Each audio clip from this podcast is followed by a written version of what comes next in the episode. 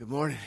Good to see everybody today. If you have your Bibles, open up to Ephesians chapter 1. Getting up those stairs getting a little bit easier each time. Had a good week this week. Finally able to drive after five and a half weeks, which was really liberating, I'm telling you. Felt good. But I drove all the way to Houston and back yesterday, and realizing this morning it's probably a little soon for me to be doing that, but uh, it was worth it. Um, Ephesians chapter 1, let's look at a text here beginning in uh, verse 18. Let's all stand together as we receive the word of the Lord. Apostle Paul is writing, and starting in verse 18, he says, I pray that the eyes of your heart may be enlightened, so that you will know what is the hope of his calling, what are the riches of the glory of his inheritance in the saints and what is the surpassing greatness of his power toward us who believe. Let's pray. God, we thank you so much, Lord, just for the opportunity to be here in this place, gathered in your name as your people, united by your Spirit, God. Lord, I pray, Holy Spirit, that you would open our eyes in this place to see what you want us to see this morning, to see Jesus for who he is. God, I pray that we will fall more in love with you today than we ever have been. God, I know that you've got a word in store specifically for people here. God, I ask for life change. In Jesus' name we pray. Amen.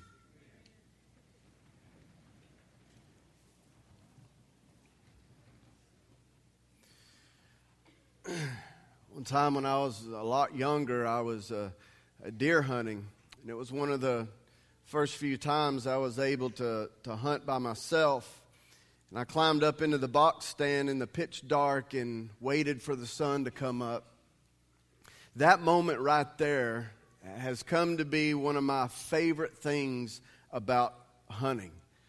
I mean, I just love sitting there in the wee hours of the morning when everything is still completely dark and it is just still and as quiet as it can be, and then being able to witness all of creation waking up to a, a new day. I mean, for as the, as the sun begins to, to come up and light just slowly begins to, to, to brighten everything around you, you first hear one bird chirping and then you hear another one over here, and then one lighting up here, and then a squirrel running across the ground, and then you'll hear one barking. And it, that all seems to increase with the rising of the sun. Like all of creation is waking up, and it is a glorious thing to experience. But as the light began to slowly appear on this particular day, the dark landscape began to take form, and at first I could just make out the tops of some of the tallest trees as they were silhouetted against the, the brightening sky. And then the, the landscape on the ground, things began taking form as well. And it was during this transition from dark to light that I looked out and saw something that made my heart start racing and my hands begin to shake because what I saw was less than 100 yards out in front of me was this huge buck just standing there all alone. And I raised my rifle to try to find him in the scope so I could shoot him, but there still wasn't enough light yet, and I couldn't find him in the scope. But when I looked out with my own eyes, I could clearly see the outline of this magnificent buck. And I prayed to God that he would speed up the sunrise. And then I said, if you can't do that, then at least hold this deer there long enough for me to be able to see well enough to shoot it. And so I just waited, sitting there staring at that buck, standing there like a statue. And the longer I waited, the more I began to shake. And I was afraid that when it came time, I wasn't going to be able to hold my rifle steady. I was shaking so bad with buck fever. But finally, it seemed like there had to be enough light. And the buck was still there. So I raised my scope and looked through, but still couldn't see anything. I looked up again thinking maybe he ran away, but there he was, still there. So I looked at my scope again, but all I could see was this bush with these dead antlers sticking out the top of it. I thought, wait a minute. And I looked up again and realized that's what I had been looking at this whole time. when the sun finally broke the horizon and enlightened everything around me, I could now clearly see with my own eyes that it was just a bush with a dead limb sticking out the top of it that I had been getting so excited about. And I spent the whole rest of the hunt just shocked of how wrong I was at what I was seeing. But ever since then, I mean, you hunters know that. I mean, in that, in that dim light there between the dark and the sunrise, you see things that your eyes uh, play tricks on you about. And you just convinced that what you're seeing is one thing, and then when there's enough light, you see that it's completely something else. Well, that's a good illustration of what Paul is talking about when he says at the beginning of this text, I pray that the eyes of your heart will be enlightened. If the eyes of our heart aren't enlightened, then we're either going to not see at all, or what we see, we're going to see it very dimly. And in that condition, we are either going to speculate at what we're looking at or think that what we're seeing is something else than it actually is. Before Adam and Eve fell in sin, the eyes of their heart were as enlightened as they could possibly be, and they were able to see everything the way that the Father saw things. They interpreted and defined everything from God's perspective. They lived in and operated from a constant revelation of truth as they were continually walking in his light. But when they rebelled and believed the lie that their way was better than God's way, that light was immediately cut off. They no longer were able to see things the way that they did before, and they traded that revelation for now just speculation. No longer able to see themselves and the world around them from God's perspective, the best that they could do was just speculate as to what they were looking at. And right off the bat, it caused a destructive self awareness that they had never had before.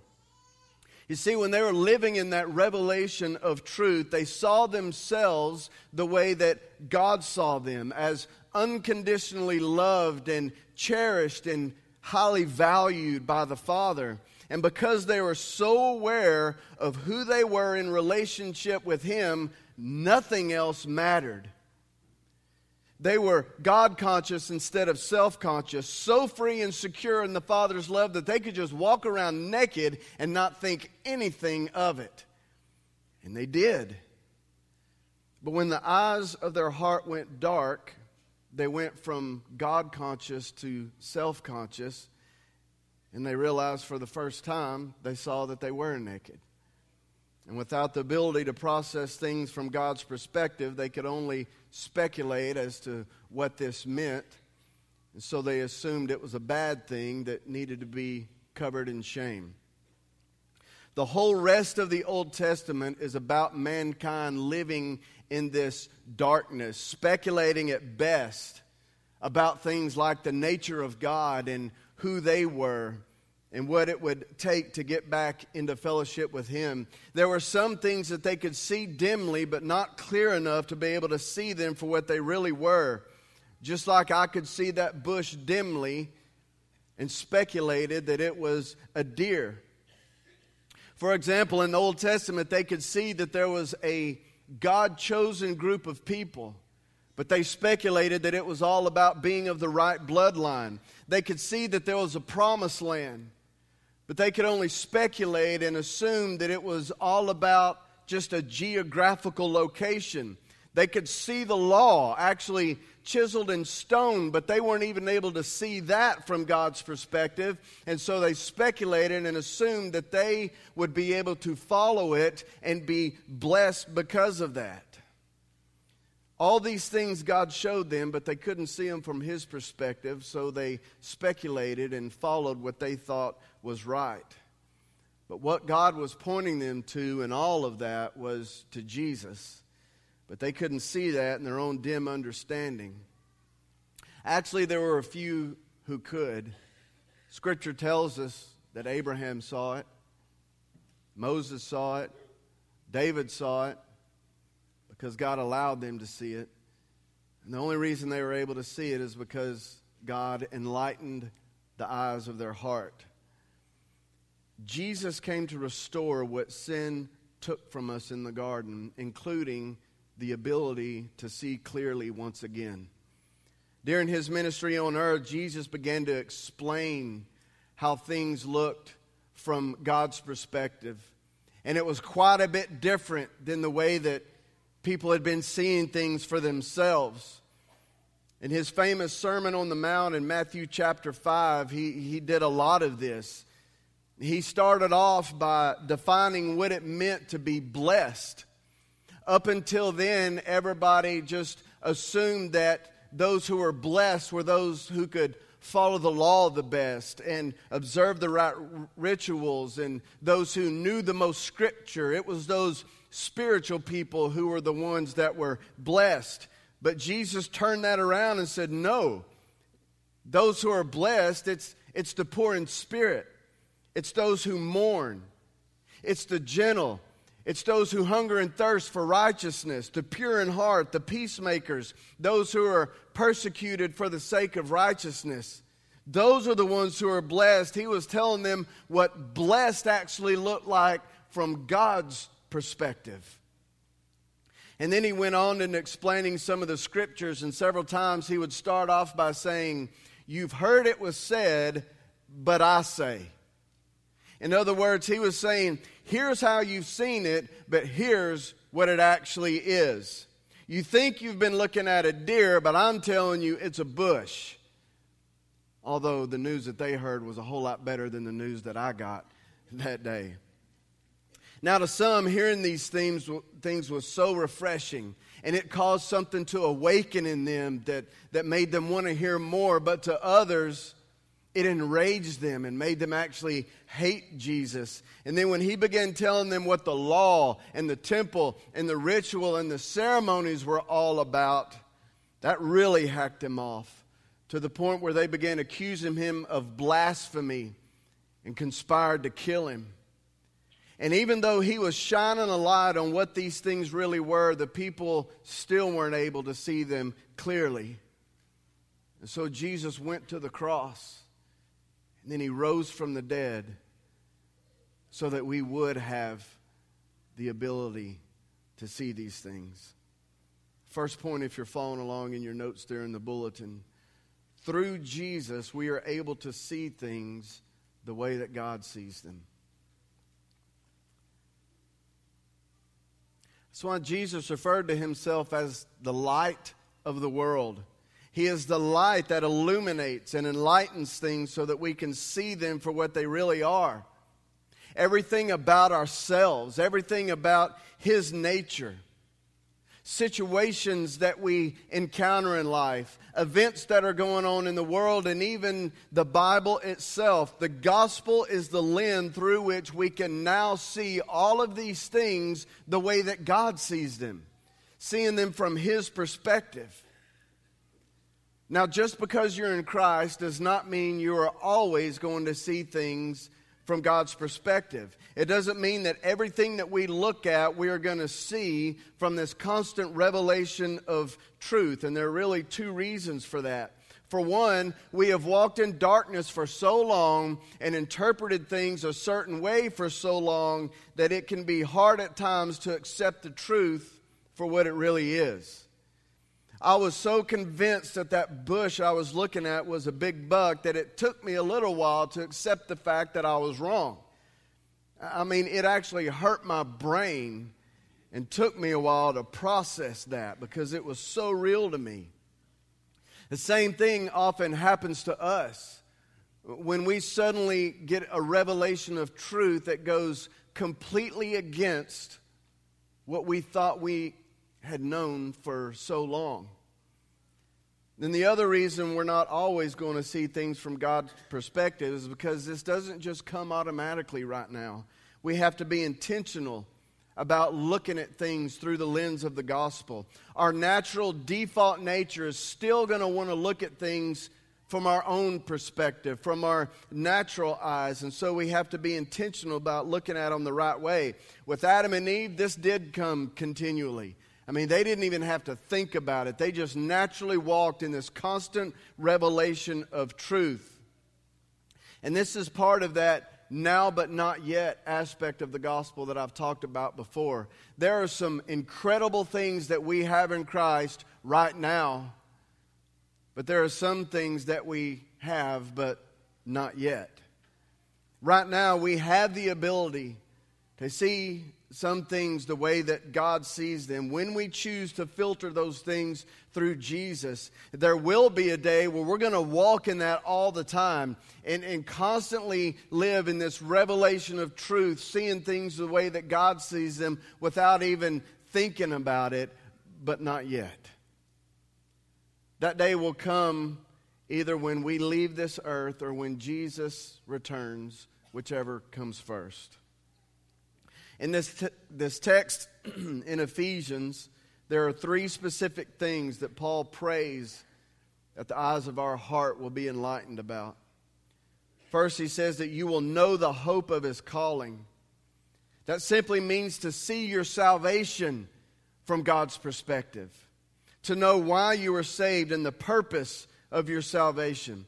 There are many Christians who are still just looking at their salvation through their own eyes and only speculate about what it's, what it's really about and what the purpose of their salvation is. And so they have this very narrow assumption that it's only about skipping hell and getting heaven. And if that's all you see about salvation, then your life is sadly going to be spent waiting on heaven one day while you're completely missing out on life right now. There are some who will say that the whole purpose of salvation is for us to have a relationship with God. That may be an aspect of salvation, but it's certainly not the whole purpose. There are some who, who view their salvation as this big event, something that happened way in the past. And all they do is keep looking back and, and living in the past. Something that happened way back then, and they're completely missing out on what God is doing in and around them right now. From God's perspective, salvation is about so much more than a one time event, so much more than just going to heaven one day. It's even much more than about just a relationship with God.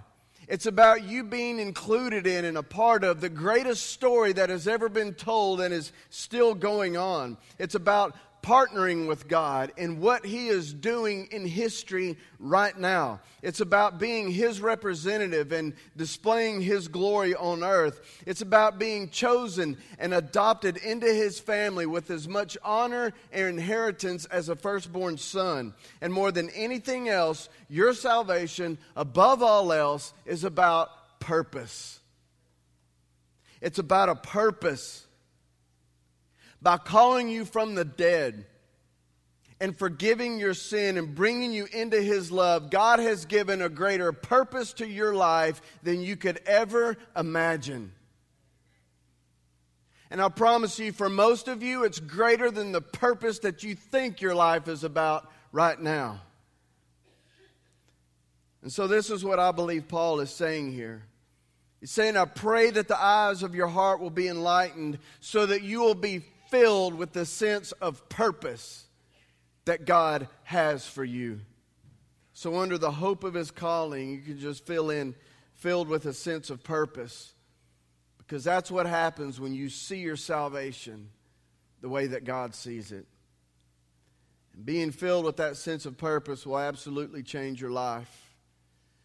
The prophet Jeremiah, he knew the hope of his calling and it filled him with that sense of purpose that he described as a burning fire shut up in my bones, and I cannot hold it in. When you get the right perspective about your salvation, it will then change your perspective on other things like your job, your family, your role in the church body, everything else. And then the second thing that Paul wants us to see is the riches of the glory of his inheritance in the saints. Now, here, he's not talking about the inheritance that we have in Christ that Paul does like to talk about a lot. The definition of the word Paul used for inheritance here is what is given to one as a possession. It says that this possession is in the saints, which is you and me, all who are in Christ. God is glorified by his possession of us. We are his inheritance, is what Paul is saying here. You know what this means? It means that you are so valuable to God. And so, what Paul is saying in that he wants us to see in the notes there is how valuable we are to God. Of course, God places a high value on us. You know why? I'll tell you right now, it's not because any of us are so great. It's because the price that He paid to possess us was so great. Next point our value is found in the price that God paid for us. I'm telling you right now, that is very good news. You know why? Because that means that your value to God is not based on what you do. Your value to God does not rise and fall on your behavior. Your value is constantly tied to the price that Jesus paid for you. And so your value to God is never going to change. It is never about you, it's always about Him. Most of us tend to look at our value based on what we can only see from our dim perspective. And so we'll assume that our value is based on things like our job or what, how others treat us, what other people say about us, or that it's based on our family, or we base our value on our successes and our failures. Some of us will, will base our value to God on what we can do for God. And so a lot of people just assume, wrongly assume, that people like the pastor or those who are in professional ministry are more valuable to God than, quote, regular Christians. But I'm telling you right now, that is not true. That is a lie from the pits of hell. Your value to God is just as equal to and the same as my value to God because our value, both of them, are tied to the price that Jesus paid to possess us. I'm telling you, some of you came in here this morning just so beat up and shamed and feeling you're not even worthy to be in this place. And when you think of how valuable you are to God, and you're thinking about down there flat on the floor. I'm telling you right now, God wants to pick your chin up. He wants you to look at Him, to look at Jesus and say, I'm saying, You're so valuable to me. Your value is not based on what you've done. It's not based on what you do, and it's not based on how you feel right now. I paid a high price for you. That's how valuable you are to me. When you can see your value through the lens of the gospel, it changes everything. And then the third thing that Paul wants us to see is the surpassing greatness of the strength of his power toward us who believe. The Greek word used for surpassing greatness there literally means throwing beyond, which is saying that we have an abundance, we have an overflow. In the notes, we have more than enough power. Paul prays that we will see that in Christ we have more than enough power. What kind of power is he talking about? Well, he tells us next. I mean, picking up where we left off there in the text, in verse 19, he says this He's talking about that power, and he says, These are in accordance with the working of the strength of his might, which he brought about in Christ when he raised him from the dead and seated him at his right hand in the heavenly places, far above all rule and authority and power and dominion and every name that is named, not only in this age, but also in the age to come. The same power that raised Jesus from the dead and sat him down at the right hand of the Father and gave him all authority over all of creation, that is the power that now dwells in you. Man. Do you think that if we really believe that, that our lives would look a little different than they do right now? You better believe it. What you believe shows in how you live. You can't say, I believe one thing, and then live a completely opposite way of that. I mean, you just proved no, you don't actually believe that. Because if you did, it would show in how you live. The reason more Christians aren't walking in that power is because I don't believe that a lot of us, we either don't realize we have that power or we don't really believe it. I mean, yeah, it sounds good in the scripture, but really being in here, I don't know about that. You know, I would describe the lives of so many Christians like owning a, a powerful Lamborghini sports car but pushing it everywhere we want to go. Instead of accessing that power that we have in Christ, most of us are still living from our own strength and effort. And we're burning out. And if it's true that we actually have that power, well, then that means there's nothing that's impossible. Right? And this goes back to the main point of the message last week. Because Jesus has, you now can. I can what? Anything. Because Jesus has, you now can. Because of what Jesus has done and the power that now dwells in, in you, you now can have a restored marriage. You now can forgive that person who wronged you so bad and be set free from that bitterness that is poisoning you and tainting everything in your life. You can go through that hardship with a peace that passes all understanding.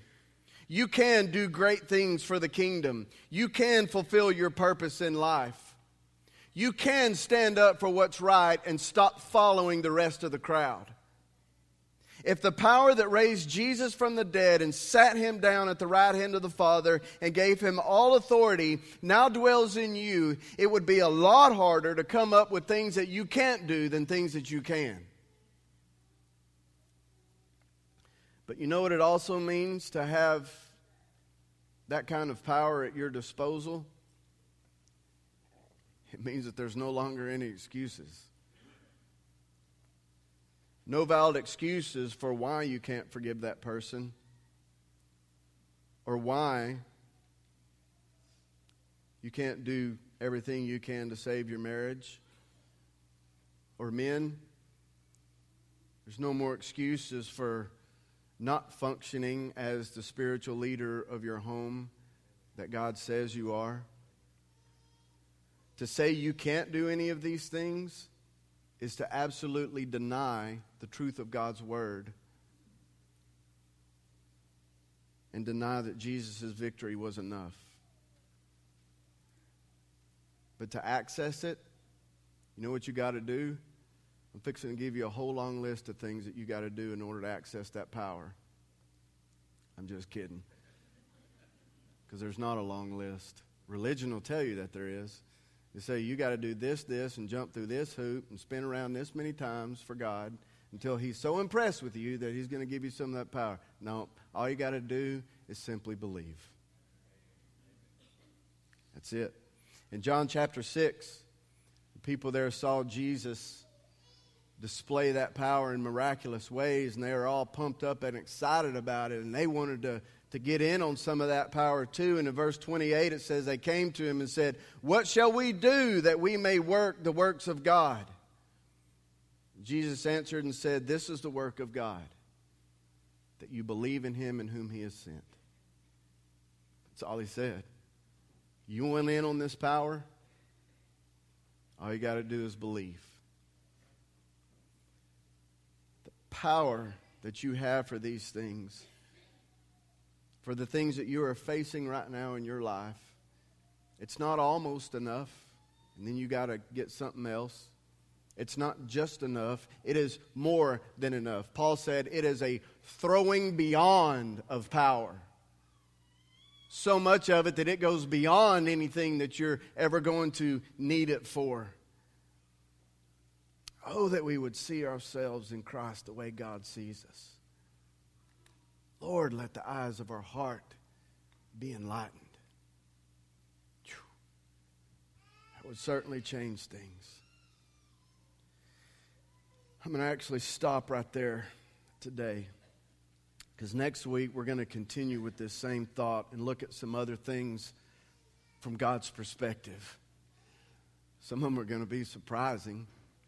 We always look at things and we'll go, well, this is what it is. And God's going, no, this is what it is for real. We're going to look through the lens of the gospel at things in life that will hopefully make you never look at them the same again. It is going to be good. But right now, this morning, God is speaking to some of you specifically about something in this message here today. I always tell you, I don't believe any of you that are in here, any of us are here by accident or coincidence or because we just willed ourselves to be here. Scripture says that God works all things after the counsel of His will. You're here because God wanted you here this morning. And He wanted you here for a reason. And it wasn't just so you could leave here the same way you were when you came in. It's because He had wanted to speak to you, to reveal Himself to you. And if you're one of those ones this morning where you're going, that's me, my goodness, He's hitting me right between the eyes right now. And your heart is even racing right now because you can just feel the Holy Spirit working on you. In a minute, I'm going to pray. And after I do, we're all going to stand and worship the Lord through song again. It's also going to be a ministry time where you can come down and just spend some one on one time with God, either right there where you are or down here at these prayer benches, or some of our leaders of our church that'll be here on these front rows. But I don't want us to leave here unless we get what we know that God has for us. And if some of you aren't seeing any of that right now, then you just spend the time praying, God, open the eyes of my heart. Because I tell you right now, we can't conjure this up on our own. We can't just make ourselves see. It has to be God who enlightens these things for us. So just ask Him to. Let's pray. Lord, we thank you for speaking to us through your word this morning. And Lord, it is my prayer that you would enlighten the eyes of our heart. That we can first and foremost see you for who you really are. We can understand what it is that you have done through us for us through Jesus. That we would see who we are in you. God, that we would see these things that even Paul was praying that we would see. Our salvation the way that you see it.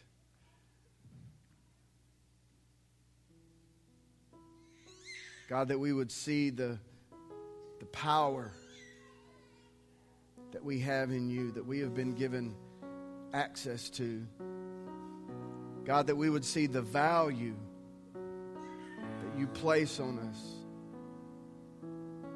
And that value is only found in Jesus. Holy Spirit, would you draw us to Jesus right now? It is only in Him that we are changed. It's only in Him that we are healed. It's only in Him that shame and condemnation is removed. It's only in Him that we're able to walk out of here different than we were when we came in. So, Jesus, I'm asking you to show yourself strong in the remainder of this time. It's in your mighty and matchless name we pray. Amen.